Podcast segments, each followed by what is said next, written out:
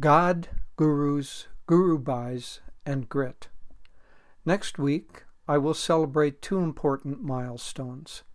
December 22 will be the 50th anniversary of my first Kriya initiation.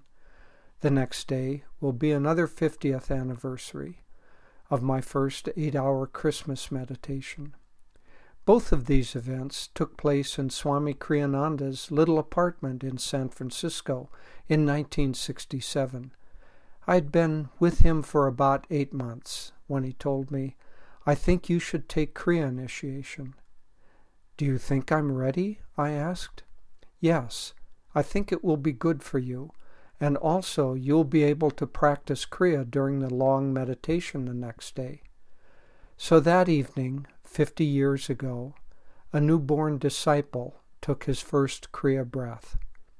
I have been practicing it daily all these many years. I suppose that somewhere in the Akashic records there might be a counting of all the meditations and all the Kriya breaths that have transpired since that first evening. But numbers, either of years or of breaths offered, fade away in the remembrance of a lifetime of grace that has been showered upon this humble devotee. Over time, Swamiji's little apartment in San Francisco has grown to hundreds of centers and communities around the world, and that handful of meditators has grown to hundreds of thousands who now draw inspiration from Ananda and our great gurus.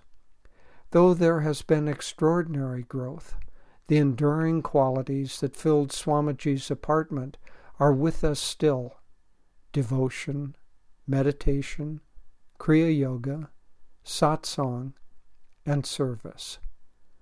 As far as I know, out of those present at that first Kriya initiation, only I remain a devotee. A few have been taken by the angel of death, Others have been blown from the path by the storms of karma.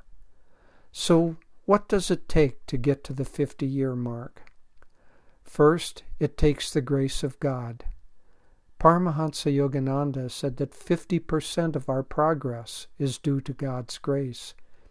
This grace is eternally present and free for the taking. We must, for our part, simply be willing to let it fill our hearts and lives. Secondly, Master said that the Guru's blessings account for another 25%.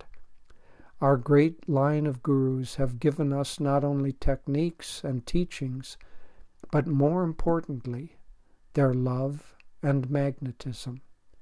Again, it is given freely you have but to hold out your hands to receive.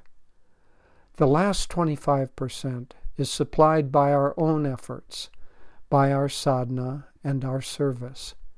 These efforts must be applied diligently and persistently.